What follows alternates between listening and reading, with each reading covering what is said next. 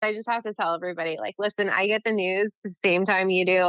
I'm a catering girl at a country club. They're not giving me any advance info over here. So it's funny because the number one question I get is usually related to if they can or can't have their wedding or what that's going to look like. And I wish I could give people the answer. I wish I had a crystal ball, but I don't.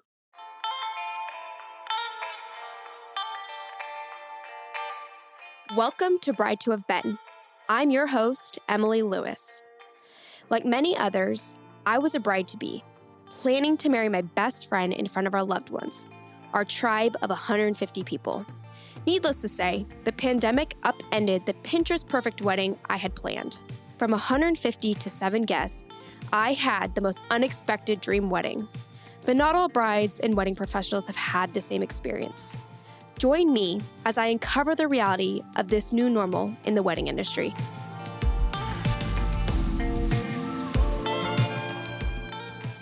Hey everyone, welcome back to the Bride to Have Been podcast. Today, I'm excited for you all to hear from Kristen Monice, Director of Catering at the Spanish Hills Club in Camarillo, California.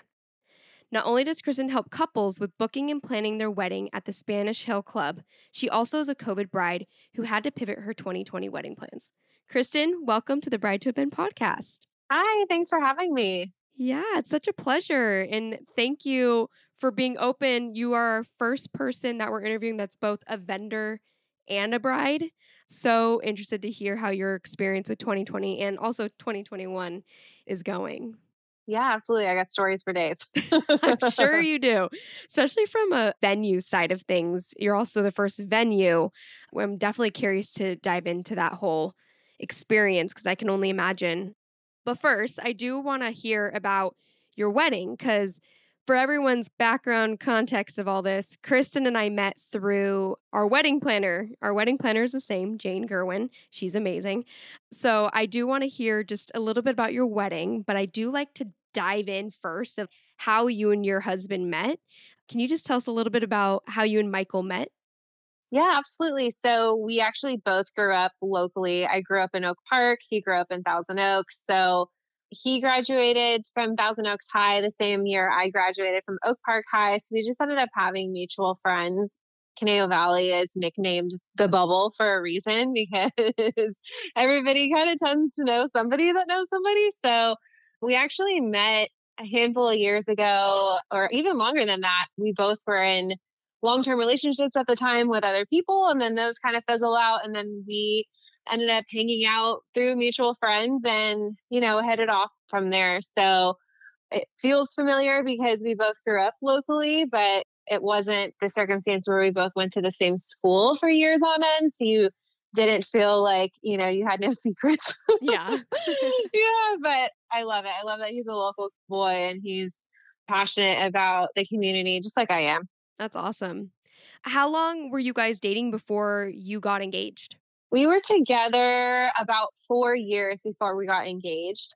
Him and I are in our mid-30s. So when we first started dating, we had already gone through a number of long and short-term relationships. So I feel like once you hit like the 30 mark, you kind of know exactly what you're looking for and most importantly, what you're not looking for. Yep. And we're not really dating for sport anymore. So right away, I felt really at ease with him and I kind of just knew that he was somebody I wanted to spend the rest of my life with. Like I just felt so comfortable around him. He was like an extension of my best friends, you know, and that was my favorite part. So we kind of took the old fashioned route and dated for a little while. And then we finally moved in together, and maybe about a year-ish into us living together is when he proposed. We had talked about it before then just to make sure that we were both on the same page before he, you know, leapt off with that important question. But it was really funny because we had talked about getting engaged the year before and I was trying to be cool and I was like, yeah, babe, take your time. You know what I mean? It's totally fine. And then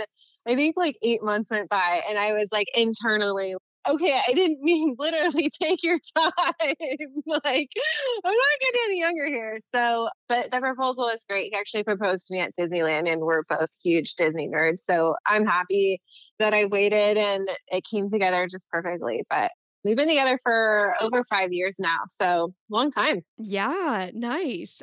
Okay. So how at Disneyland did he propose? Were you guys like on a a ride, or did you do it in front of the castle? It was like a big day. All of our friends were going to go to Disneyland that day. So normally how we do Disneyland is we get up at like 5:30 in the morning and we pin it down there super early. So that way we're there like before the park opens. And that way you can just get a head start on all the like plans and stuff like that. And that way, if we wanted to leave earlier, we didn't feel like we'd missed out on a bunch of stuff. And we're annual pass holders for the last several years. So sometimes we would do that. We would go and do like half days and not do a marathon Disney day, you know what I mean, and leave early. So that was kind of my intention. And my mom actually lives in Virginia Beach, and he had orchestrated this whole surprise for me and flew my mom out from Virginia Beach.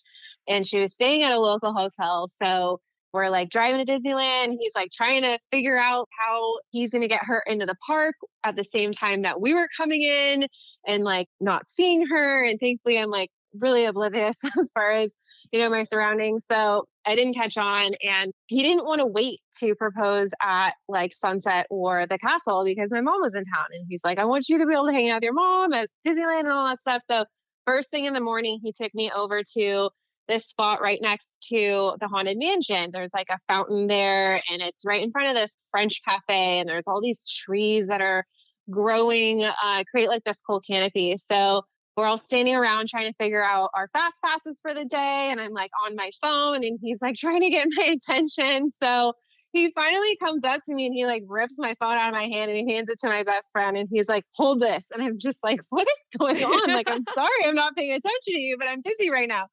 And then he just takes my shoulders. And it's funny because I know that he said a lot of sweet things at the time, like his proposal speech, but I think I was just kind of in like blackout mode, you know, like I knew it was coming and I can't remember what he said, but he proposed. And right after I said yes, and we're hugging or kissing, I hear this woman screaming from far away and like clapping and cheering. And I look around and I'm just like, oh, look, we have fans, you know, people like saw us. And then I realized who was screaming, and it was my mom.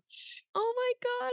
I was already crying at that moment because I just gotten proposed to, but then I like really started crying. I was like ugly crying at that point because my mom, I hadn't seen her so long, and I was just like beside myself that she was here in front of me, you know, and not in Virginia Beach. So I was so surprised and impressed that he pulled off that kind of secret mission. It was pretty amazing. So good. So special to have your mom there. Yeah. Nice. Well done, Michael. So you were supposed to get married, or you're supposed to have your big wedding in 2020, October, right? Yeah. Okay. Can you tell us a little bit about what your original plan was for your wedding? Yeah, so we were planning on having about 80 people. We wanted to get married at the Sunken Gardens at the Santa Barbara Courthouse. That's been like my dream location for a ceremony for forever. It's just so beautiful.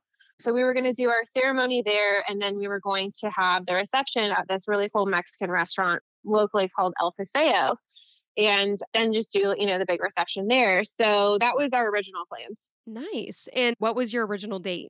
October 22nd, 2020. It's a Thursday. And the reason I picked a Thursday is because I'm in the industry. So I'm smart like that. I know that I didn't want to spend an arm and a leg for a Saturday date or even a Friday date. So I swooped a Thursday, and my justification was, hey, you love me, you're going to come on a weekday or, you know, whatever. So obviously your original vision couldn't happen with the pandemic. What did you end up pivoting and doing for your wedding? We decided if we couldn't have the reception El Paseo, that we would still go forward with the ceremony at the courthouse, because I was like, you know, according to the government restrictions, you could still have ceremonies for up to 100 people. So I was like, great, we could still just do our ceremony, and then we can figure out something to do after. In August, 3 days after I sent out my wedding invitations, is when I found out the Santa Barbara Courthouse stopped doing ceremonies. They were only doing civil unions. So you could get married with your fiance with one witness sitting at a plastic table underneath a blue Easy Up, you know, pop-up tent or whatever. And I was just like, there's no way that I could do this without at least my parents and his parents there. So, you know, 3 people just wasn't going to cut it. So we just decided to kick everything out a year. And our original plan was to kind of redo I Do Part 2 on our 1-year anniversary. I was trying to explore every possible option at that point: parks, houses. I even considered Spanish Hills because it's so beautiful, but we really love the Santa Barbara area. And I don't know, like I grew up in the Conejo Valley, so I've seen a lot of these parks a lot throughout my life. And I wanted something different and special and, something unique. So Jane was actually the one who came to my saving grace. I was having issues with trying to figure out something that I felt happy about and not felt like I was settling for. And she's like, listen, a lot of these really expensive and really great venues are offering like killer packages right now for micro weddings. And the fact that our original date was on a Thursday gave us kind of another leg up for taking advantage of great once in a lifetime deals, because a lot of these businesses were hurting for weddings and couldn't necessarily bank off of these bigger functions that have higher food and beverage minimums. So we had our honeymoon suite booked at the Bacara in Santa Barbara. So she's like, you're already staying there. Why don't you hit him up and see what kind of micro wedding packages they're offering right now? And so I did, and it ended up being the perfect solution. The second she left my house, Michael and I took a sigh of relief and we're just like, we felt so excited to get married, just like we did when we had picked out the courthouse in El Paseo. And that was like such a relief to have that feeling again, because COVID can definitely make you feel like not as excited, Yeah, totally. We were between the Bacara and Hotel Californian. So we ended up going with Hotel Californian, but we ended up staying at the Bacara for a few nights during our honeymoon. So it's beautiful. Did you go right along the bluff next to their, I think it's the Oak something restaurant, Oaks? Yep. So we did our ceremony on the bluff overlooking the ocean. And then when the ceremony concluded, we walked next door to Angel Oak and we had dinner for 16 people. So it honestly worked out so great. The fact that it was right there and the day was like beautiful as far as weather, and I couldn't have asked for a better scenery. Yeah, it's a beautiful view. Bacara is an amazing hotel to get married at. So sounds like part one ended up being successful. And then part two, there is still the plan to have part two to some extent. Yeah. After we did the ceremony on our original date, I realized that it was just so perfect and intimate, and I don't think I could recreate that. So we aren't going to do the ceremony again on our 1-year anniversary. I do want to go to the courthouse in my dress and his suit and take pictures just like I originally anticipated. But I think we're just going to shoot for the reception at El Paseo. And then maybe I thought it'd be kind of funny if we read our vows again and just kind of did like a checkup to see how we held out the first year of all these like lofty promises we made towards each other. And if we need to add some things or, revise some things with like a subtext, we totally can. And that might be funny. Oh my gosh. I love that. It's funny when you say that, because writing my vows, there were moments where I was like, I promise. And I was like, gosh, should I really be promising something? I promised that I would close the shower curtain every day. And I don't think I do, because that's a pet peeve of Julian's. So, Oh my God, that's so smart. I know, it's funny when you say that too. Also, I've heard people say with any other like legal binding contract, you can oftentimes renew it and whatever in the future. And getting married is one of those contracts you actually never really renew, right? You never revise. So it's kind of ironic that you say that, but it'd only be a year later. So I doubt there's much you'll be revising, but like 15 years from now. I know. Yeah. That's cute. That's funny. Obviously, the pandemic just threw a lot of our weddings up in the air. I'm just curious what you think has been the toughest challenge for you, or what was the toughest challenge? From a planning aspect, I think it's just kind of letting go, and it's funny because on a vendor side, I always tell my brides not to sweat the small stuff, because I like to say there's no such thing as a perfect wedding. The bride and groom might be blissfully unaware of all of the stuff going on behind the curtains, but it's never truly perfect from start to finish. And there's, life is life. So I think eating my own words for once and like not sweating the small stuff was probably the hardest part, because you get very emotionally attached to like the flowers that you pick out and the vision that's in your head, especially as girls, you kind of dream about this for a long time. So letting go of that was probably the hardest part, and just surrendering to what will be. But, looking back on it now, like, I don't think I'd change it. As difficult as these decisions were, I feel so fortunate that I walked away from that experience and I wouldn't change a thing. And totally. I'm right there with you. I was shocked that I was so pleased with how it all went that I literally do not feel like I need to have another wedding. I'm good. And I was not expecting that at all. I was like, okay, I'll for sure have some celebration when it's safe again. But we scrapped it all together. So I do ask every COVID bride what they've learned or valued. Is there anything to add from just besides like letting go? Is there anything else you felt like you learned or valued? Definitely like making these decisions together was super important. I know there's like the ongoing joke that you tell the groom what time to show up and that's like basically their involvement with everything. I know every groom is different, but they truly are your partners. So just make sure that like you are making these decisions together and you're valuing each other's input because you never know. You know, it's kind of a reflection of your relationship going into marriage and beyond, like being able to handle difficult decisions that are not ideal situations. I'm sure in our lifetimes, as we get older, we'll probably encounter some more difficult stuff, but this was definitely a first good test for our communication and navigating like uncertainty and just collaborating on a whole bunch of stuff. So I think that was probably like one of the most important things to take away from this is just staying a team and just know that as long as you guys are together, it doesn't really matter. You know, you're getting what you want. You're getting your forever soulmate. It's not necessarily the party that you wanted, but you're still getting your human at the end. Yeah, so true. So we're going to take a quick break to talk about our sponsor, GiftPod. As you know, Julian and I still managed to have a dream wedding, even though we had to do a lot of bobbing and weaving to make it happen during the pandemic, and ended up celebrating with just our immediate families. But of course, we did truly miss celebrating with our entire tribe. In order to give our peeps a way to celebrate us, we asked them to send audio recordings of their love, support, and advice for our relationship. The recordings were produced, edited, spiced up with music, and packaged as a gift pod.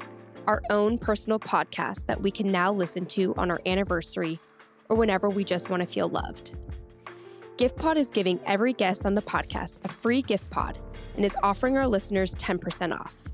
You can apply it to a wedding package or you can use it to give a gift pod for any occasion, a birthday, anniversary, or even a celebration of life. Go to giveagiftpod.com and use promo code COVIDBrides.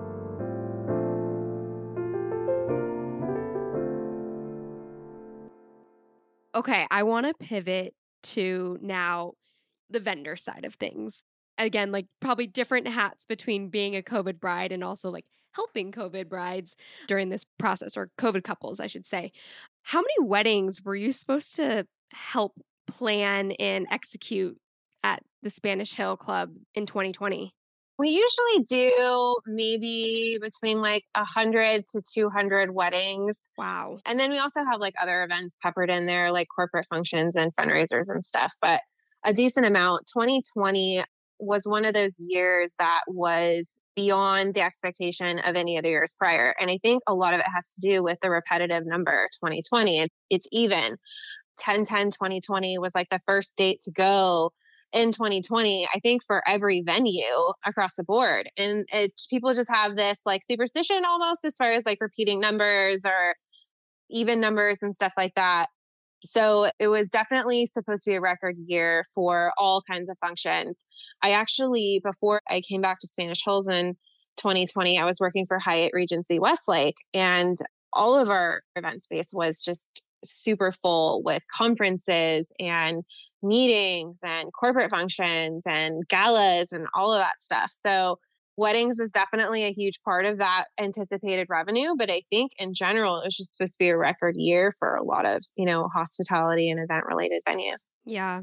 Is Spanish Hill specifically event related type venue? Like, do you do anything outside of weddings and corporate events? Yeah, I mean, we have a ballroom that is a great space. So we love to do social events and corporate events. We have one of the biggest ballrooms in Ventura County. So we kind of do a mix, but definitely weddings are our bread and butter. We're just like the most perfect setting for a wedding. So they definitely dominate our calendar when it comes to events. But since we're also a country club and we have membership, we do a lot of member events also. So it's kind of just like spread between, but definitely weddings are major booking. Gotcha. If you had to put a percentage to how many of the weddings in 2020 were postponed to 2021 or even beyond potentially, what would you say that number would be? Probably in the 90 percentile. Oh my goodness. Yeah. I think I was envisioning like 75. No. Wow. So most of them were postponed. Mm-hmm. How is that looking as we're into 2021 now? What does that look like? Are you guys expecting to be able to fulfill most of those weddings in a different way? We've had to pivot quite a few times and kind of just reinvent the wheel, you know, as far as what we can offer and try to comply with local and state guidelines at the same time, like not completely pushing away the opportunity for somebody to have a great event. And then on the flip side, also have revenue from a venue perspective. So we were getting creative with accommodating smaller weddings. So a lot of these brides and grooms that didn't want to postpone, they would just go forward under modified terms where they would have like 20, 30, 40 people. And instead of having 100 to 150 and beyond, you know, they would just go forward with a smaller wedding. So we got good practice at having those options available for people that didn't want to postpone. And then, you know, with the outdoor dining, and then we were able to have indoor dining for a certain, you know, small window with 25% capacity. So that's where that like lower guest count kind of fits in. And then we were offering some people the ability to do ceremony only. So, you know, kind of like what I did, if we didn't want to postpone the entire wedding, at least we could still go forward with the actual ceremony and get legally married and then postpone the other party later. And then some people just straight up ended up canceling. So it was kind of a mixed bag, but I would say the majority of people ended up pushing out.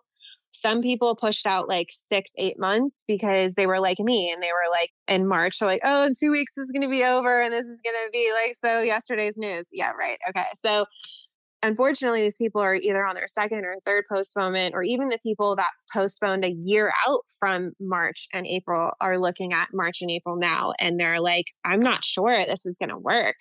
So unfortunately, now that we're actually into 2021 and we're not in a place that any of us could have predicted, we're starting to see that bleed out further into 2021, where our spring weddings are starting to feel uneasy about what the future holds as far as the size of gatherings or just the travel restrictions or just the overall comfort and well-being of their guests that are attending, whether it be like grandparents or parents or, you know, a myriad of like health issues.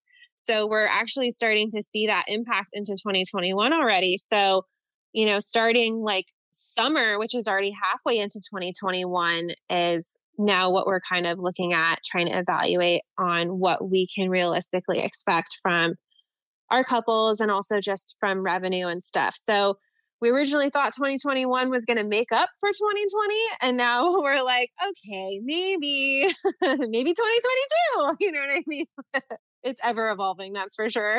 Oh my gosh, I bet. And also with like the regulations being strict, then opening up a little bit and then being strict again. And we're obviously, it's not obvious because a lot of people probably don't live in California, but we're under very strict regulations right now. So I can imagine It's just tough as a business to constantly be moving back and forth. From a couple's standpoint, how is your venue trying to help these couples as they're pivoting dates and so forth? I know in the beginning of this pandemic, a lot of people didn't know what to do. None of us have experienced this, right? So I know a lot of couples were getting, for better or worse of a term, screwed over, right? Financially, if they wanted to do it, postpone or cancel or whatever. Have you guys had to adjust your contracts just to help with, you know, relieving some of these couples from what they've put down already? Yeah, absolutely. So I unfortunately wasn't working at Spanish Hills when the initial lockdown started. So I know that during that first period when we were completely shut down and everybody was at home and the government basically put a stop to everything, I know that they were allowing couples to cancel and get refunds and stuff like that. At that point, when everything was still so new, they weren't really sure how long to allow people to cancel because granted, this whole pandemic started in March, but we still had couples that were like in the fall and even in 2021 that were like, okay, what about us? Let's cancel or postpone, because they were preemptively worried about it. So they had to make the difficult decision to put a maximum time frame that they would consider, you know, allowing people to postpone. So that way they weren't kind of shooting themselves in the foot as far as being too aggressive with the modifications. But when I started there in September, my approach to it was, you can postpone. I'm not going to penalize you for postponing. You can postpone essentially up to 2 years out if you want to, or you can postpone in a shorter time frame. And then what I'm also offering couples is that come their date, around their date, if there's still attendance restrictions and they want to do something small, I'm happy to drop the food and beverage minimum down. So that way it's more parallel to what their per person package is over their now expected guest count compared to when they originally signed the contract and their food and beverage minimum was like 3 times as much. So, you know, I'm not going to make somebody get Veuve Clicquot and caviar just so they can hit their minimum if they're only going to have like 25 people. That's insane. You know, that's not fair. And another thing that we're allowing too, which is kind of unique, is say, you know, the couple is just like, I'm over this, screw this, I'm going to elope and we're not going to have a big blown out wedding. Well, we're allowing them to keep all the deposit credit that they've paid us so far on file for up to 2 years. And they can come back to Spanish Hills and do another cool event with us. It doesn't have to be wedding related. It could be like, you know, a birthday party or a holiday party or a baby shower. You know what I mean? There's a lot of reasons to celebrate. And I'm pretty sure, you know, once the COVID is kind of behind us, we're all going to find a lot of reasons to celebrate and get out and be happy with our friends and family and be close. So I've just tried to come up with as many ways as possible that's both beneficial to the client and then also to Spanish Hills. I love the creativity that you're all taking to just try to help the couples. It sounds like you're really being thoughtful too, and not just like, oh, sorry, sucks for you. You really want to try to help them, because I've heard some venues not being accommodating, and I just feel for those couples losing out on the money. Yeah, absolutely. What is the impact right now on Spanish Hills with having 90% of the weddings postponed in 2020, and now 2021 is also not looking promising? It's definitely a hard place to be in when you're an employee and also a department head. Being a country club, we have the ability to have revenue come in from a bunch of different places. Like, we have a golf course, we have a tennis course, we also have members, and then we also have our restaurant in addition to the events. So unfortunately, with the latest stay-at-home orders, every single one of these departments have been negatively impacted. So our revenue stream is now, instead of like a waterfall, it's a trickling, babbling brook. You know what I'm saying? So from ownership and a management perspective, they're definitely leaning on us to try and come up with creative ways to make sure that there still is revenue opportunities that is still safe and conducive to the restrictions. So a lot of that is virtual events. We're trying to get creative with virtual events. So that way people, especially our membership that subscribe to the club, they're still getting, you know, use and benefits out of being a member. And, you know, we still get to also retain some sort of entertainment revenue that we may have missed from not having on-property functions. So it's really tough. We've laid off every single one of our hourly employees. There's literally probably less than a dozen of us left at the club. And so it's kind of like nothing is beneath our job descriptions. We are all a team in this. So if we need to pitch in for housekeeping, maintenance, setup, whatever, food stuff, like, we are there as a team to try and pull together and help each other out and navigate through this, because it's got to be tough from like an upper levelment and ownership perspective, because you're looking at your bottom line, you're like, okay, how am I going to save money? You know, and usually labor is one of the first things that you look at. So it's scary. It definitely keeps my creativity juices flowing, because I feel like I don't really have a choice. You know, I have to make sure that I'm still showing initiative and that I'm worth keeping around, you know, because I'm lucky to have my job right now and I know it could totally be different. Oh man, I'm sorry to hear that. There were layoffs. These times, they're just terrible right now. So yeah, I'm really hopeful that these vaccines get distributed quickly so that businesses such as your country club can get back up and running and rehire those employees. So yeah, absolutely. Fingers crossed there.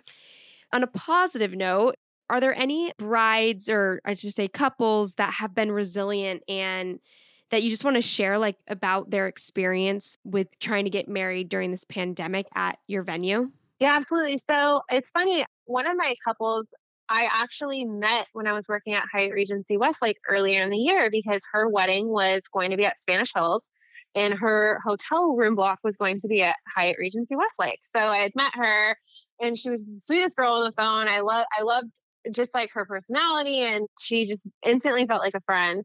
So when I started at Spanish Hills and I pulled her file and I talked to her, she's like, "Oh my God, it's you." She's like, "I missed you," you know, and that was so great. But her fiance is from England. So his immediate family is all overseas and they are on their third postponement for the wedding. And I just feel for her. She was originally going to be in October in 2020. And, you know, they had to make the call to postpone into the spring. And then they ended up having to postpone again, just based on the fact that they didn't think that his family was going to be able to fly out from England and attend the wedding. And I asked her if she wanted to get married and still do the ceremony now. And then they could postpone the party till later when everybody could come. And she's like, you know, I just really can't picture getting married to him and him not being able to look to his left or right and see like his mom and dad, you know, like that was more important to her than getting married now. Like she would probably wait a whole nother year if she had to, just to make sure that he could have like his loved ones with them. So I really respected, you know, that selflessness that she had, because I know that at a certain point, you're just like, okay, enough is enough. Let's just do it, you know, but I thought it was super sweet and considerate that, you know, she's willing to kind of go on this journey and wait until he can have like his ultra VIP, you know, people there. So I really loved her story and I'm keeping my fingers crossed for August when their third date comes around that they can do it. I'm going to give her the biggest hug on the day when it finally comes, because I'm just going to be like, yay, you know, it's finally here. Yay. I really love being a part of that journey and seeing that come to fruition. Another couple that actually I met recently in November, they ended up going forward with just the ceremony only for 16 people this past Sunday. And it was really sweet and intimate. And they couldn't do any kind of food or dinner because it's not allowed. All they could do was the ceremony. And even her guests were all masked up and 6 feet apart. And they made sure that like it was completely copacetic. And they just, after the short 3 hours that they were with us, like they had the biggest smiles on their faces and they were so grateful and happy and thrilled with the whole day. And I applaud people that can really stay positive through it all. Yeah. The resilience that people are showing during this all is pretty impressive of just like, yeah, we'll figure it out one way or another. So those are awesome. Love both of those stories. I am really excited for the couple whose parents are from England, or the fiance's parents from England. So yeah, I'm looking forward for them to actually tie the knot eventually. Me too. What would you say are top questions or concerns you receive as being at, you know, the wedding venue? What's funny is the number one question I get is, can I have my wedding? Or when can I have my wedding? People, it's funny because they think that we have like a direct line to like Gavin Newsom or something. They're like, okay, they call me. They're like, hey, my wedding's in July. What's going to happen? Tell me what I can do and what I can't do. And it cracks me up because I just have to tell everybody, like, listen, I get the news the same time you do. I'm a catering girl at a country club. They're not giving me any advance info over here. So it's funny because the number one question I get is usually related to if they can or can't have their wedding or what that's going to look like. And I wish I could give people the answer. I wish I had a crystal ball, but I don't. Other most popular questions I get is usually what their options are. So for the people that are in the immediate future that are concerned about, you know, if they can or can't go forward with the wedding, like what their options are. So I try to take as much time as I can on the phone with them above most communication. I try not to do a lot of these tough questions on email because I want them to hear my sincerity and I want to try and convey my positivity, you know, through the phone. And sometimes that can be hard through email. So a lot of it's just going through the options and trying to get a feel for what their gut reaction is and what's important to them. And then I can kind of help guide them in the right direction. That's great. And thank you for sharing all this information. I think it's going to be very valuable for people to hear. So I appreciate you. Of course. Dropping your knowledge on us. So my last question I like to ask all our vendors is that, where do you see the wedding industry going moving forward? I think we can all agree that the wedding industry got really big and right from a financial perspective of things. I mean, people are spending $10,000 plus on flowers. Oh yeah. When they die the next day. So I'm just curious where do you think the wedding industry is going moving forward? I honestly see these more intimate gatherings being a part of the future. And it's funny because up until the pandemic hit, you know, a lot of people would invite like 100 to 200 people. And you think about your circle and who's important to you. And then you get carried away with their plus ones. And then you invite all your coworkers. And the next thing you know, it kind of turns into this runaway train. And it gets really stressful because, for one, it's not humanly possible to talk to all these people in one night, especially if the party is only like 5 hours and you got to take away all the time for photography and all the other stuff. It leaves you with like maybe an hour to talk to like all your guests. So it's nearly impossible to touch all these people on your wedding day like maybe you think you would. And a lot of my brides would be so stressed out with the details and the finances of it all that most of them would say, I can't wait until this day is over. And it's just because they're tired of dealing with all the challenges and logistics wedding planning brings and the expense of it all. And I think the benefit of these smaller micro weddings is that it kind of removes a lot of that exterior stressors because you're dealing on a smaller scale. And the people that I've worked with this year that did have smaller weddings all came away with this, like, I can't believe how great that was. They really just like narrow down to the most important people that they cannot picture getting married without. And they're able to spend great quality time with these people and really be present and live in the moment and not feel like it's like a fleeting, you know, experience that's going by lightning fast. So I really actually hope that these smaller, more intimate weddings are going to be a staple going into the future because getting married is just such a cool experience that you want to remember it and you don't want to feel like, oh gosh, I can't wait until this day is over. Like, get me out of this dress, get me away from these crazy people, you know, whatever. So I really hope that that kind of trends down. And that way it's not this crazy, like big business, like let's compete with who can spend the most money or get the most money. Like, I don't like the superficiality of that, you know, and since weddings were such a big business, it just became this like huge competition about like who can have the biggest, fattest, most grandiose wedding. And you kind of lose sight of the important part, which is the marriage. Totally. Yeah. I think you nailed it on the head. Well, Kristen, thank you so much for being on the podcast. And from getting married in 2020, you did it, to just trying to handle all the changes that are happening and helping other couples go through this. I have to applaud you for just what you're having to balance. So thank you. It's been a ride, that's for sure.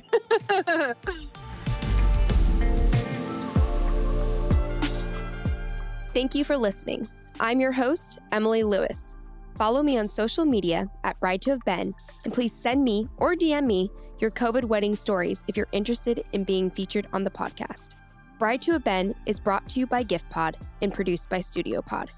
Edits were made by Nota Lab. Special thanks to Gary Oakland for providing this track. Subscribe, rate, and share with your fellow brides.